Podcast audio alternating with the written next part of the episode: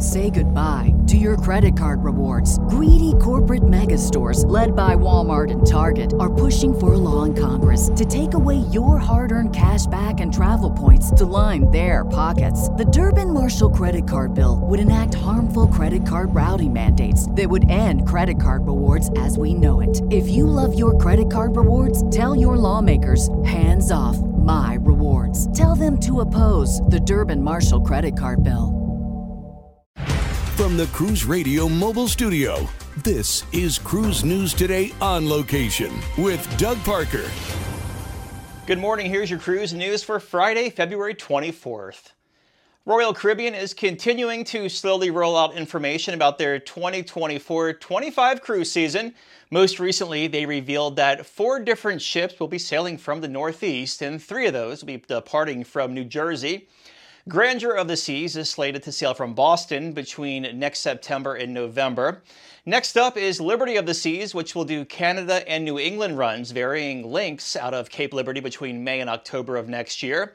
And during that same period, Symphony of the Seas will be doing Caribbean and Bahamas runs. And lastly, Odyssey of the Seas will sail out of Bayonne between next November and February of 25, with each voyage including stops at Perfect Day at Coco Cay.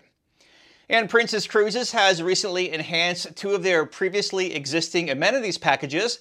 The Princess Plus package now offers a beverage package covering drinks up to $15 each, also gratuities, and Wi Fi for a single device. This will cost $60 per person per day.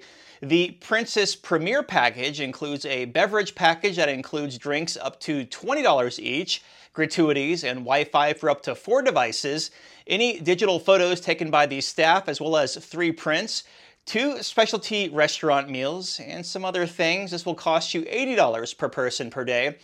Guests wanting to bypass the amenities or pick and choose them can still book at the Princess Standard Fare, which is the basic cruise fare without the additional amenities.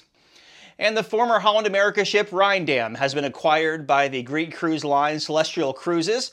Originally built as the Ryndam for Holland America line and more recently operating for P&O Australia, the 1,260 guest Celestial Journey, that's the ship's new name, will undergo an extensive $21 million refurbishment to receive technical maintenance before entering service.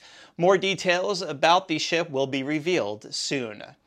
And the photo of the week comes from Alan Myers of the MS Rotterdam, docked at Amber Cove, right there in the Puerto Plata region of the DR. It was taken in December. You can send your photos to Doug at cruiseradio.net. Remember, all photos are subject to broadcast.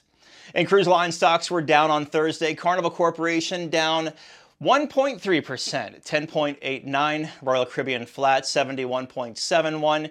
And Norwegian down a half percent, 16.75.